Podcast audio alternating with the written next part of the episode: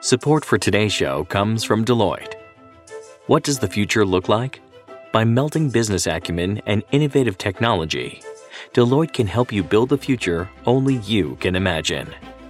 They can help engineer solutions for your business reality today and your vision for tomorrow to get you to a world where you don't just dream it, you build it. See how you can engineer advantage with Deloitte at deloitte.com slash us slash engineering advantage. This episode is brought to you by State Farm. If you're a small business owner, you know that it isn't just your business, it's your life. And whatever your business might be, you want someone who understands. That's why you might want to check out State Farm Small Business Insurance. Why? Because State Farm agents are small business owners too, living and working in your community. That means they know what it takes to help you personalize your policies for your small business needs. Like a good neighbor, State Farm is there. Talk to your local agent today.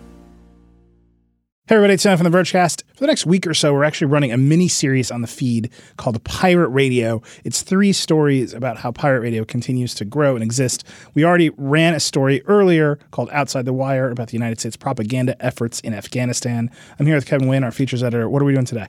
The story's called Dial Up. Uh, it's about the Hmong people in the Midwest and the very unconventional ways they run their pirate radio stations. Very cool. Here we go. I'm Kevin Nguyen, features editor at The Verge. One thing about having your email address listed on a website is that you get a lot of email. I get dozens of pages a week, but sometimes in that deluge of mail, you find something really special. Like, there's this time I got this one subject line how one Asian diaspora is reimagining the conference line. Actually, that's a terrible subject line. Hey. Sorry, just being honest. By the way, this is Mia Sato. She's a freelance writer based in Chicago, and she's the one responsible for this very bad subject line. Hello. Anyway, I opened the email, and uh, Mia had outlined a story about how Hmong people had, for years, been using conference call lines, the most dreadfully boring technology that exists, to make something really weird and really quite wonderful. There are 20 calls.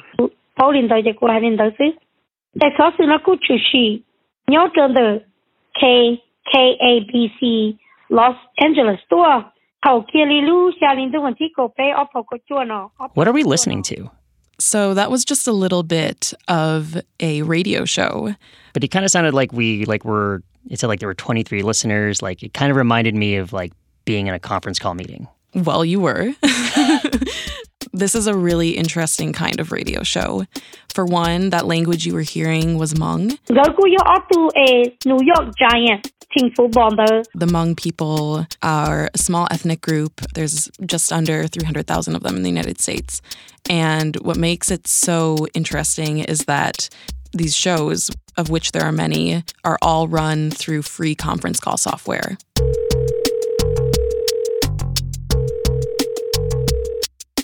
And do you speak Hmong? Not a lick. So, wait, how did you even find these conference call radio stations? So, I am from Wisconsin, and I think that automatically separates me from a lot of Americans in that I know who the Hmong people are. I grew up around Hmong folks, I grew up around their culture and their arts and their language. And I knew that they had really specific news needs. And that's because there's just like not a lot of media that's written in Hmong, right? Right, yeah. And the Hmong language has a very relatively short history in its written form, also. They didn't have a written form of their language until about the 1950s. So when I was an intern at the Wisconsin Center for Investigative Journalism, I wanted to know like how they got their news. And I wasn't really getting satisfactory answers. They said that newspapers, you know, aren't really too popular. They have like Facebook groups and things like that. And then super offhandedly, a source I was talking to mentioned the telephone radio shows. And I had no idea what he was talking about. Once I found out about these lines, naturally I went to do research to see if anyone else knew about this. And lo and behold, a former professor of mine had authored a whole paper and was and currently is working on a book on Hmong media. My name is Lori Kido Lopez, and I'm an assistant professor of communication arts at the University of Wisconsin Madison. My research is on different forms of Asian American media.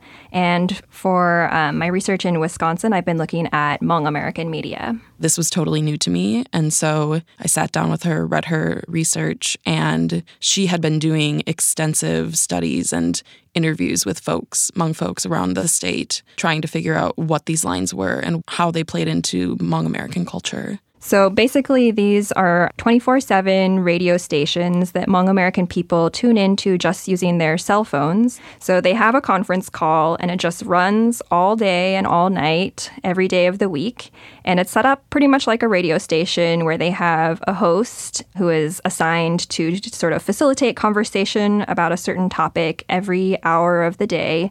And they stay on a schedule so that they can know what they're going to listen to, whether it's going to be conversation about health or Hmong culture or religion or just storytelling or maybe singing traditional songs. I would say it's the most popular form of mass media in the Hmong American community.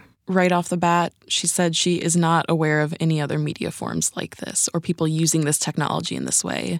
But that said, there are elements to this format that are similar in some ways to more mainstream media forms. So, like, it's like podcasts or normal radio in that you use your voice to communicate to your community. But it's also kind of like citizen journalism in media because it's participatory. So people don't just call in, they also speak back to the host. But then that kind of sounds like a chat room. so it's all over the place and it's also not bound by geography. So as long as you have the phone number, you can call in from anywhere. Yeah, I think the cool thing about it is that it's not necessarily illicit, but it is kind of like a like a form of like pirate radio, right? Like it exists to speak to uh, a marginalized community that doesn't often get spoken to, um, and in this case, literally in Hmong. And then it uses a technology in a way that it's not supposed to be used. You know, it's like kind of subversive in that way. Yeah, absolutely. And it's really like on their own terms. So there's a lot of agency that are that's given to hosts and owners of the lines where if you were a Hmong person and you wanted your own line tomorrow, you could you could figure it out, right? And you could do it, and you could you could find hosts amongst your friends or families and be like, "Do you want to have the Thursday at 5 p.m. slot?" You can talk about whatever. So it's very led and shaped by by the community for the community.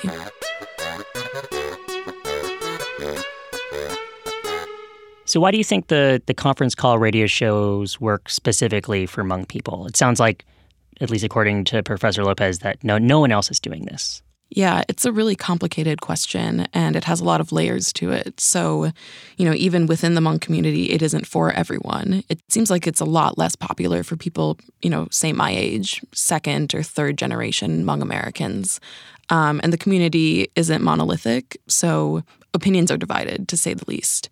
So I would say it's hard to pin down just one reason why this format works for them but Professor Lopez does have some ideas. So, first, I would say that it just being an oral medium is really resonant for Hmong American people.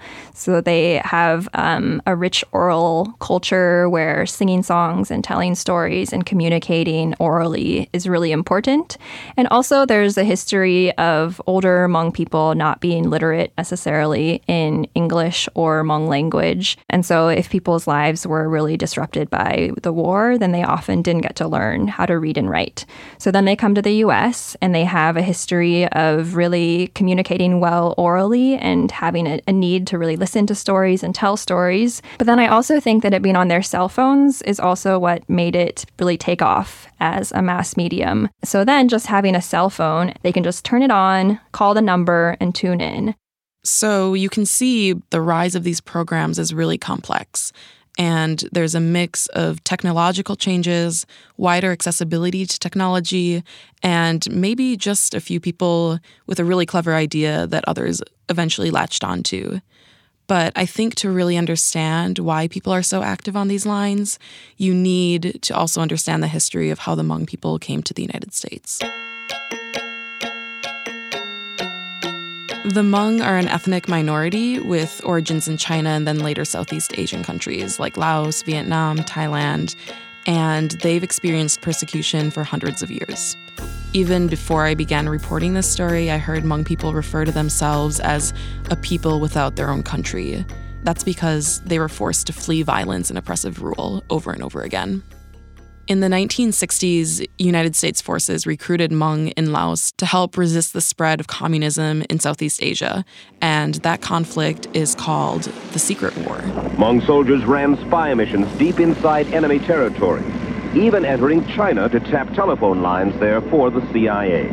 During that, tens of thousands of Hmong men and boys were killed in combat, in addition to about 50,000 Hmong civilians killed. Their casualty rate was a hundred times higher than that of the United States in Vietnam. In the years following the conflict, hundreds of thousands of Hmong people were essentially scattered around the world, and some Hmong who left their homelands came to the United States, where they settled mostly in California, Minnesota, and Wisconsin. There are some Hmong people in France and Australia, but the vast majority still live in Asia. So if you're a Hmong American and you don't live in an enclave like St. Paul or Fresno or Sacramento or Milwaukee, it's likely pretty normal to not encounter another Hmong person in your day to day life. Basically, you have this diasporic community that is all over the world with a rich oral culture and innovative, easy to access, semi digital spaces that they've basically made for themselves. And they've been doing this for years.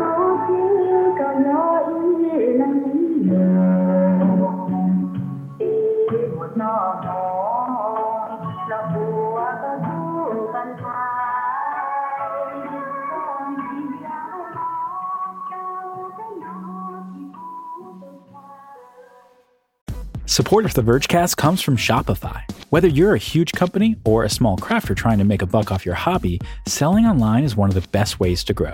Shopify is one of the top e commerce platforms that you can use to get started. But it's not just online. Shopify is the global commerce platform that helps you sell at every stage of your business. And you can sell wherever, online or with their in person point of sale system. You can also sell more with less effort with their AI powered tool, Shopify Magic. Shopify powers 10% of all e commerce in the US. You might recognize more brands who already use Shopify, like Rothy's, Brooklinen, Allbirds, and more. Millions of entrepreneurs of every size across 175 countries rely on Shopify for their e commerce needs. Because businesses that grow, grow with Shopify. Sign up for a $1 per month trial period at shopify.com slash vergecast. That's all lowercase. Go to shopify.com slash vergecast now to grow your business no matter what stage you're in. Shopify.com slash vergecast. Vacations can be tricky. You already know how to book flights and hotels, but now the only thing you're missing is, you know, the actual travel experience. Because is it really a vacation if you're just sitting around like you would at home? You need a tool to get the most out of your time away.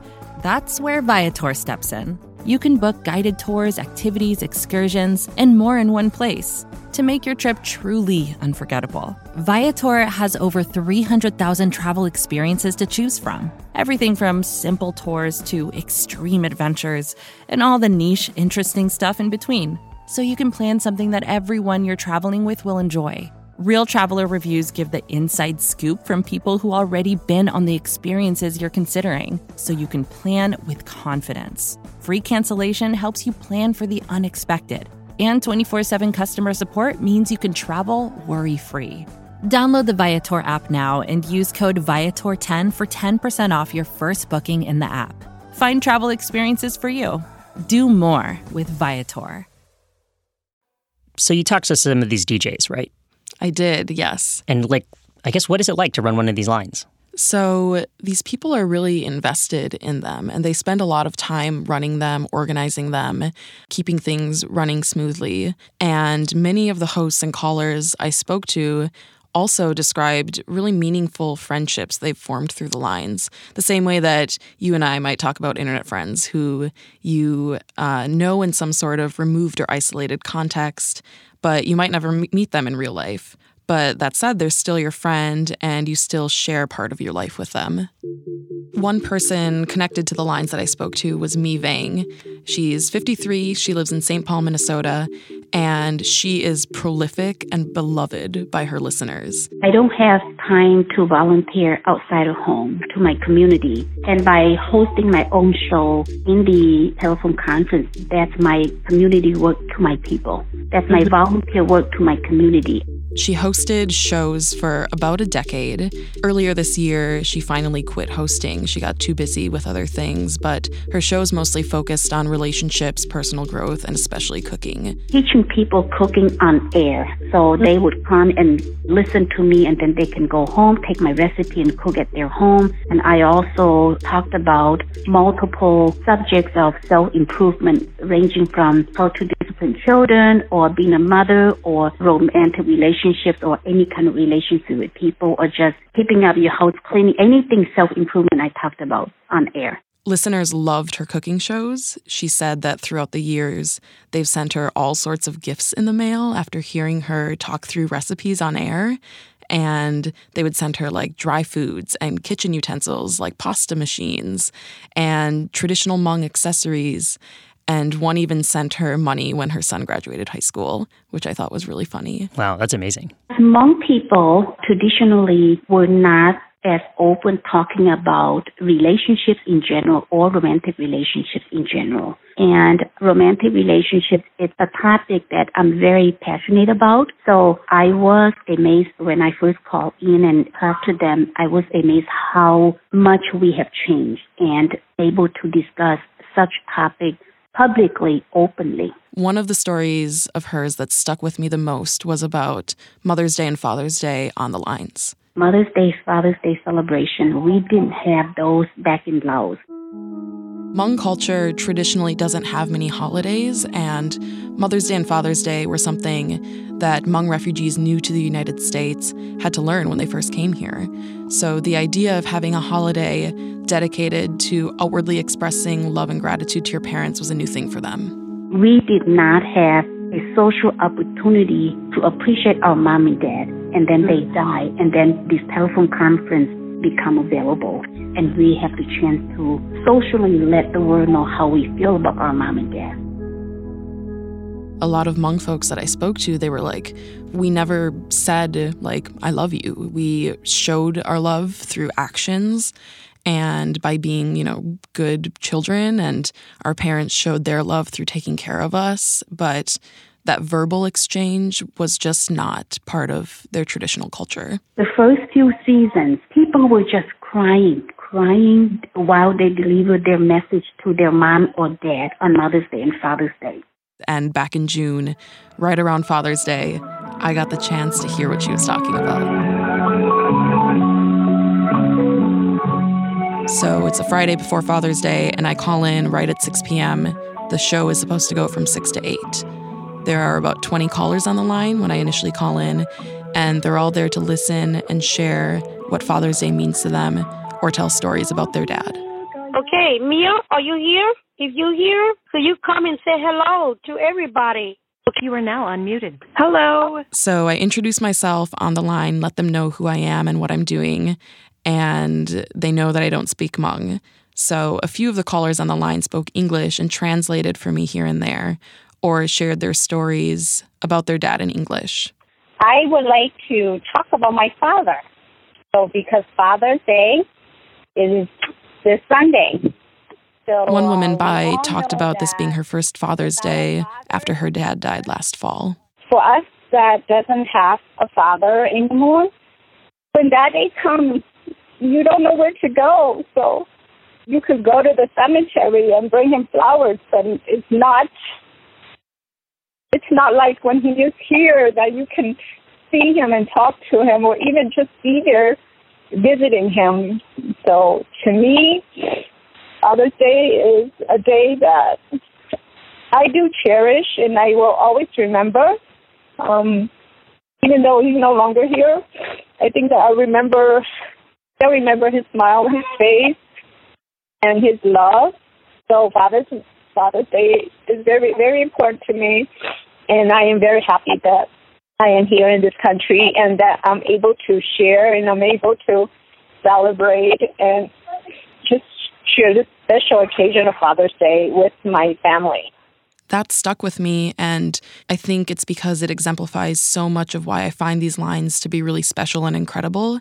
It seems like a lot of Hmong American cultural evolution happened and continues to happen on these lines.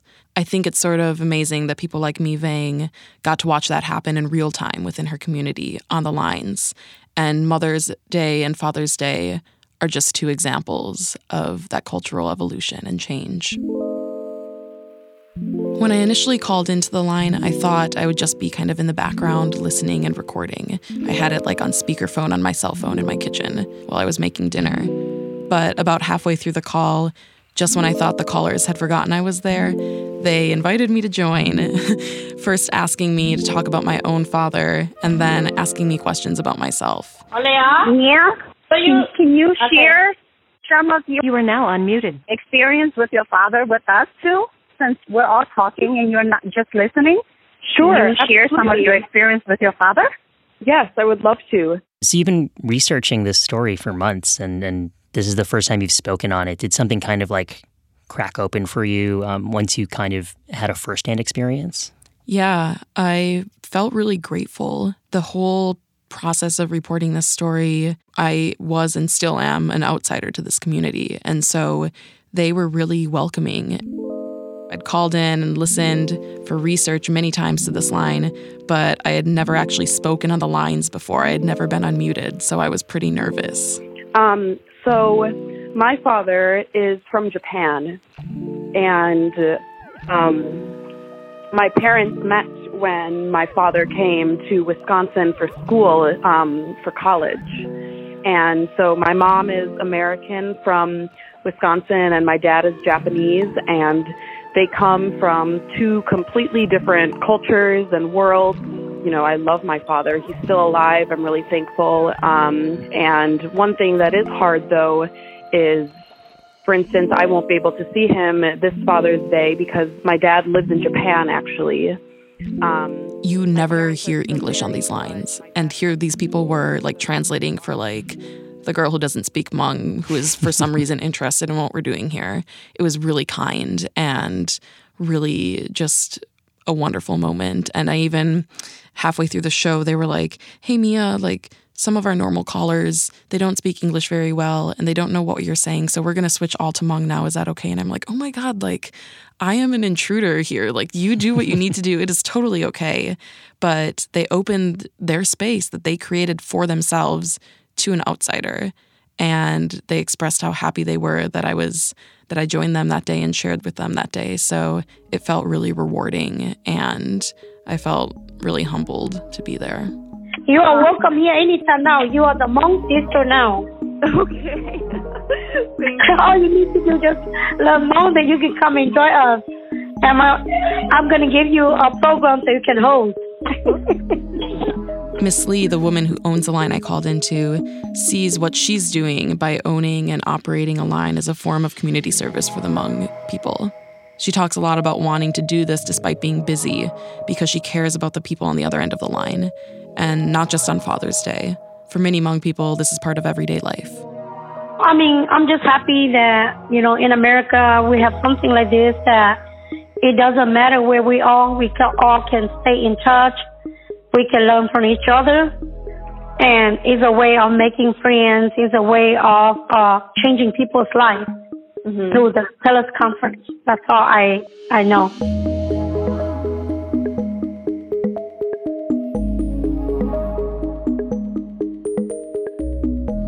This special episode of Vergecast Pirate Radio was made by Mia Sato, Andrew Marino, and Kevin Nguyen. Fact check done by Maya Hibbett.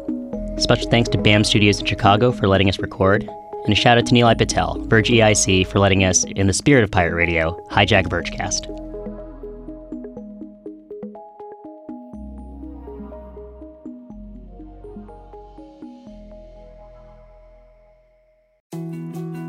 More to dos, less time, and an infinite number of tools to keep track of.